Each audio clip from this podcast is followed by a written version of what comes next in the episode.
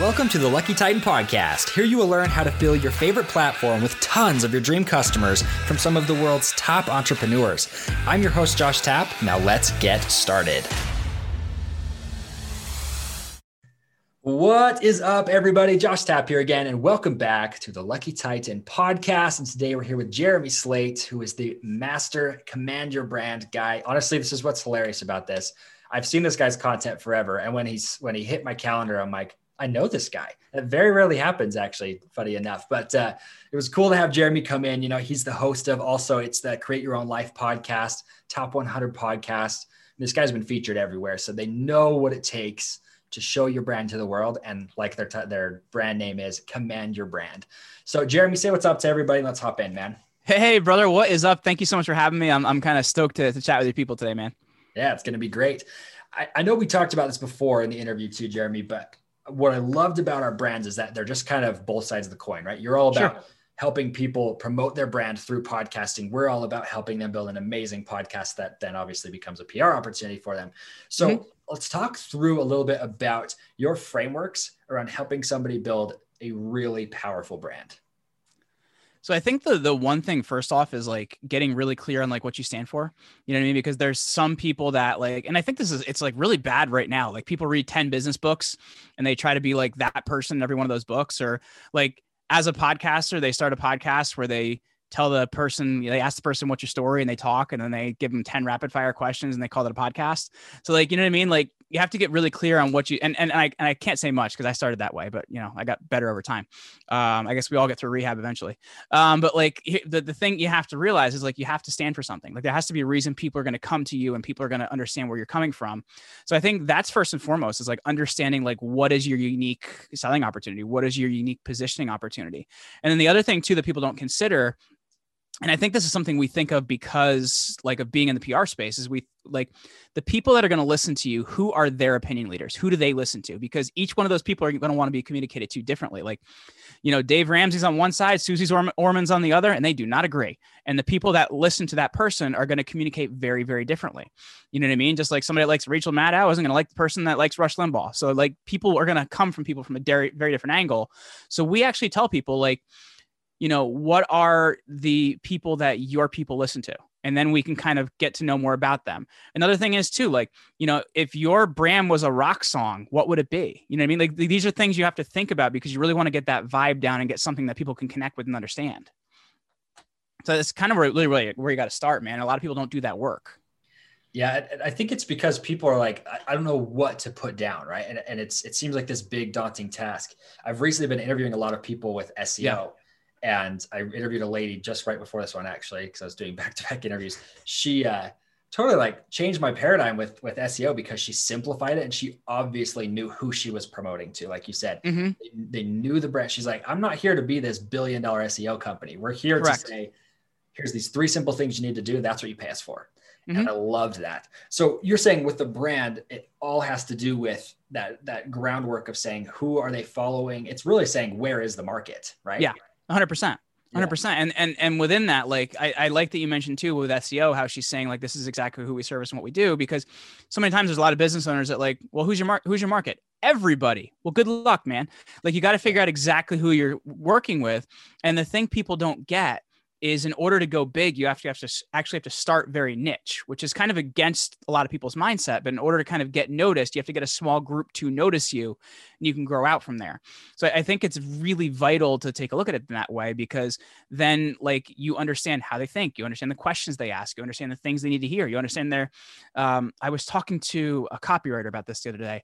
Um, Jennifer Hootie, she runs a company called uh, Conscious Copy and she was talking about like you actually want to get into the conversation that's happening within your prospect's head you know what i mean because like we all have a certain way we think and it's not going to mean that everybody in your niche is going to think that way, but you're going to have a good idea of the conversation that's going on in their head and how you can get into that.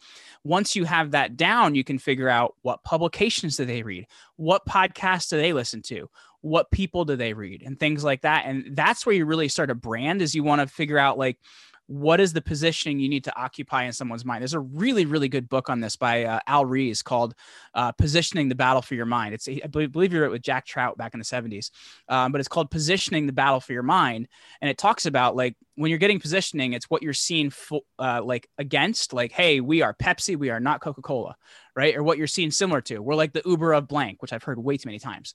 Um, but like you're grabbing something that's familiar to someone and you're connecting yourself to that. And that's actually how you get positioning and how you get seen and heard and known. Yeah. And, and I love the way you're approaching it because the problem that a lot of people have with this is they're like, okay, I need to choose a niche. So they're like real estate agents. And I'm like, that that is not a niche, man. That's very broad. That's very broad. And, and like, are they luxury real estate agents? Are they ones that deal in foreclosures? Are they ones that deal in uh, flips? Like, dude, you could go so far in that. Yeah, and what's crazy to me, that's like you said, it's it's just like when I oh anybody can use it. Like, well, yeah, no duh. anybody can use a spatula too, but that doesn't mean everybody needs a spatula, right? Exactly. It's really interesting to me though. Um, I'd like to hear your methodology on this because when they're trying to find that niche, I think it's more about the state that the person's in than like the job that they have. Does that make sense? Like a lot of them, like I want to work I'd with. Say, I'd say yes and no though, right? Because because the thing is, is doctors that are running a practice and it's a big practice where they, you know, they're trying to go national. Um, they're still going to be worrying about bills. They're still going to be worrying about HIPAA. They're still going to be worrying about staff. There, so I think there are certain things that come with that business, right? right. Um, and then you know the state to me is secondary right? Because you know i've met some some integrative medicine doctors and you have some that are very like you know mindful and fluffy and stuff like that. And you have some on the other side that are rough. They both get amazing amazing results for people but actually like how they are is different than what they do if that makes sense. Yeah i love that. I mean it, i was just kind of curious what your take was on that because there's like I think some people, I think there's just a lot of different ways to take it. And it's like that yeah. ideal customer, right? The dream customer is 5,000 ways to say it. But there's like really figuring it out. Cause I remember listening to that over and over and over again. I thought I had a narrow niche until mm-hmm. I really like when somebody tries to ask you what it is, you're like, um, anybody with this thing, you know? So I, yeah, I, I love that. So I usually I put a mirror up to their face and I see if there ends up being some steam on it. They're my customer. yeah, exactly. so when it comes to building the brand, right? It's all about yeah. finding the people, find where they're hanging out. And so, yeah. you guys do as a company in particular, right? You're going out and saying, where are these people already listening? What are they listening Correct. to? Like, what, you know, where are they? So, what's what's kind of your process for finding those places? Well, cause so that depends too. Cause like the thing I like to tell people is like, there's a there's a very narrow niche. Like, let's say you are helping uh, practice owners with uh, their financial planning, right? Um, well there's a limited number of podcasts for that right? And you're not going to get everybody on that. So we tell people there's different like lenses somebody's going to see you through right? It may be like in building your own business. Like you may go on a general entrepreneurship show where somebody wants to see about building your own business. It may be on more of a lifestyle show where somebody people find out more about how your family does things around your business. So like you're going to have when you build a, a targeting you're going to have a very narrow niche that you start with but you're also going to give people different ways to see you and understand who you are because you know, with any PR, it's a no like and trust factor, right? Like somebody may hear that you know it, but they can't connect with you as a person. You know what I mean? So you're giving somebody different ways to connect this. And, and that's at the same time, like, especially when you're launching a product, we like to do like blanketing the space, right?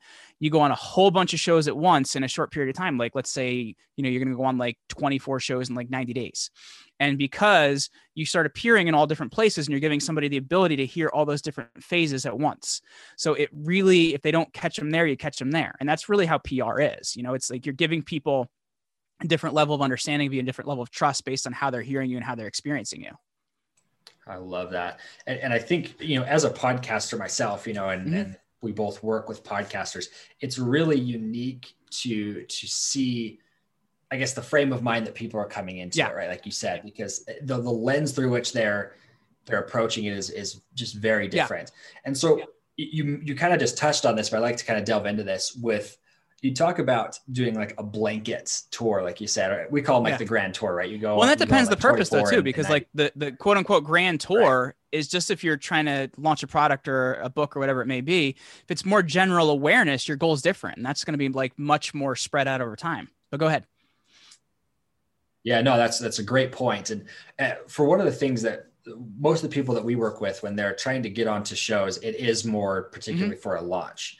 And that's what we found to be kind of the better use of podcasts. Would you agree with that, or do you feel like it is okay to go and?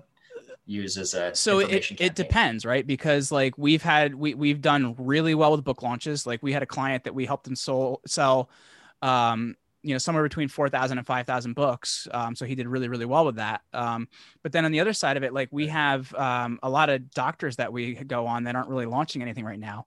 Um, but we've been able to get them on a lot of the right podcasts in their space like you know some of the larger ones in their space. So that at the same time that creates more trust that creates uh, more visibility it creates a lot of other things. So like um, we've seen both work but it's really important that the person knows their goal right? Your goal can't be general awareness, launch a book, sell my course, do this, do that. It's got to be a very narrow goal because how you operate and how you set everything up is going to be a little bit different as well. Yeah, I love that.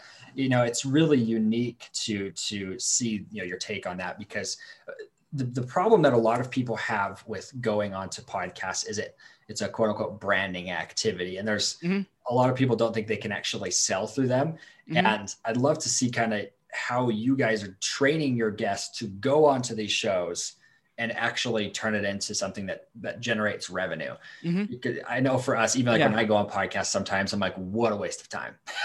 well, because here's the thing, right? Like you, you, you, you understand first and foremost, this is a brand building thing, but like at the same time, you set up all the right things, right? So like we have a methodology when we're talking about going on a podcast where we call it story, message, call to action, right?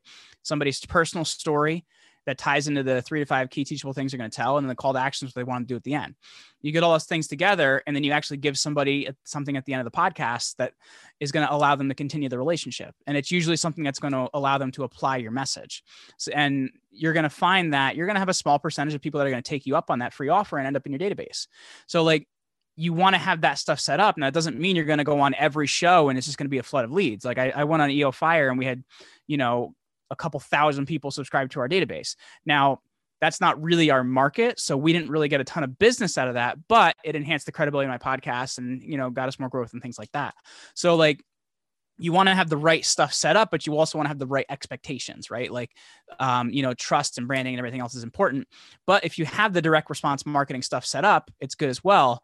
And then on, on top of that, I'm a little crazy with the technology side of things. I also have people on that landing page they're sending people to. Um, I have them using an app called getemails.com because then it's an email retargeting software. Basically, if they don't opt in, they're going to add them to your email list and it's totally white hat and okay. Um, or we're doing retargeting ads of people that have been on that page. So you can, you know, raise your level of people that are opting into that page. So if you have these things set up, you're going to see that benefit, but at the same time, your greater vision is of branding.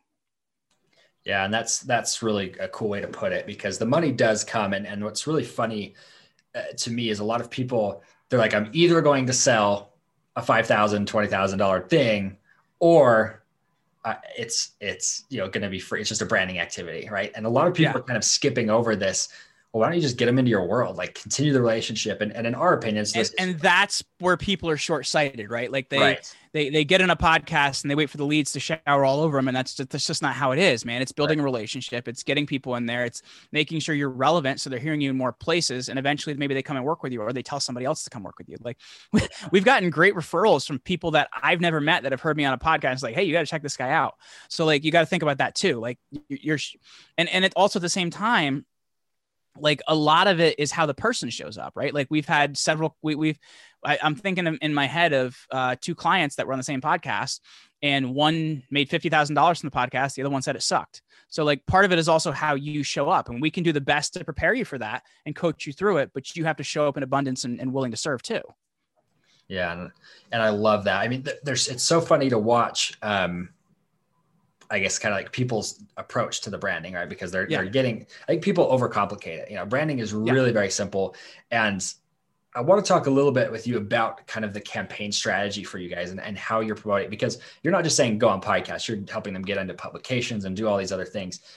Um, with the context of this being a launch, right? They're launching mm-hmm. a product or a service or something, a book. For most right. people, it's a book, right?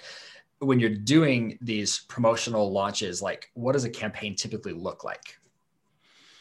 So it's going to be more shows in a shorter period of time. Um, and it also depends on like how invested you are, right? Like, like honestly, like our best clients have paid for more shows rather than less. Like we had a client that in uh, think it was 90 days, and my team hated me for this too because it's a lot of work. But in 90 days, we put him on 52 shows or something like that, and that was the one that sold 5,000 books. We had another person that you know did a launch, and I really was trying to talk them into doing more shows, so they didn't see what they want to do because they're like, oh, well, I'll do 12 shows in six months. It's like, well, it's really not enough because you need to match up the momentum with what you're doing, and you're going to see that you're going to build momentum, right? Because it kind of goes back to what I was talking about with blanketing the space. You're, you're going to start being seen and heard in a lot of the same places.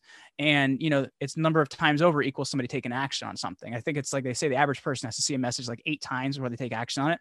That doesn't mean they need to hear you on eight different podcasts, but the point is you want to increase your frequency of people hearing you. And when you have these retargeting ads and stuff like that set up, you're also increasing your frequency of people hearing you and seeing you. So to me, it's the more shows you can do in a shorter period of time, but you also need to understand there's ramp up time, man. Like, you know, when people get started with us, they don't appear in their first podcast for like 30, 45 days or something like that because there's a lot of upfront work.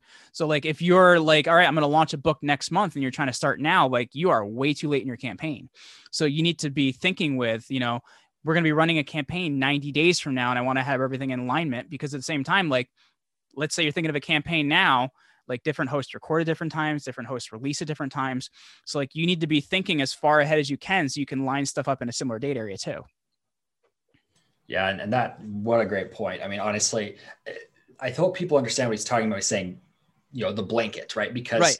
What, what people don't understand is that if they hear you on John Lee Dumas's podcast, you have instant credibility, right? But if they hear you on a podcast that they're like, "Well, I like the show," you know, it's it's a it's a top 50 it's like mine right? Like it's like a top 50 podcast but it's it's not jld show right? And they're they're like okay great you know like they heard me once but if they hear me there and on jeremy's podcast and on four or five other podcasts and they see me in, on another thing they've seen me enough times that they're like okay this person obviously is good at what they're doing especially and, and there are the white elephants to that too. Like if somebody's like on joe rogan or they're on tim ferriss or something like that you're going to be instantly famous or whatever it is but you know what i mean? It's there, there's very very very few of those yeah, 100%. And I don't even know if white elephants is the thing. I think it's white whales, isn't it? Like Captain Ahab's gonna be mad at me here. yeah, he's like, I was hunting elephants. um, yeah, so I mean, it's it's good stuff. So I mean, and I love that you're covering that point because there's when people are trying to do campaigns, and this is what's hilarious I mean, it's frustrating in the, being in the branding yeah. space. They'll do like one podcast or two podcasts. Let's even say they do 20 podcasts over a year and a half. Like mm-hmm. that sucked. I was stupid. I'm not doing it again. And I would even flip it on the other side of the coin or they're like, they do 20 episodes as the podcast host and then they give up. And Pod fading. Yeah, pod fading. Yeah. Like, oh. dude, when you're starting a podcast, you need to be willing to be in it for a year. Like, oh, honestly, be yeah. willing to be in this for a year and don't expect to see most more, you know, much visibility before your first six months. Like, if you're going to start a show, dude, you got to be in it for the long haul. Yeah. Well, and yeah, I mean, our whole strategy is like, monetize it beforehand. So whether you're getting listeners or not, you're doing great, right? It's it's a branding activity, but monetize it. Um, so I, I love that you're covering that point because there's a lot of um, I think just a headache around branding that people are like, well, it's just, it's hard to track. It's not, you know, it's it's really hard to say this is how much I made off of this campaign. Yeah. How do you typically work with that? Because I know you're a very numbers driven company. Well, I think first it's like the confusion people have there, right? Like people look at PR and marketing and they think they're the same thing. And then uh, the thing that always bothers me is when is when people try to say, "Oh, uh, PR is under marketing." No, no, they're not. Like PR and marketing accomplish different things in your business. Like I, I, like to say PR creates the trust and the pieces that marketing can use, right? Like, and that, that's what you have to really look at. Like, you're on a podcast, so now you can market it.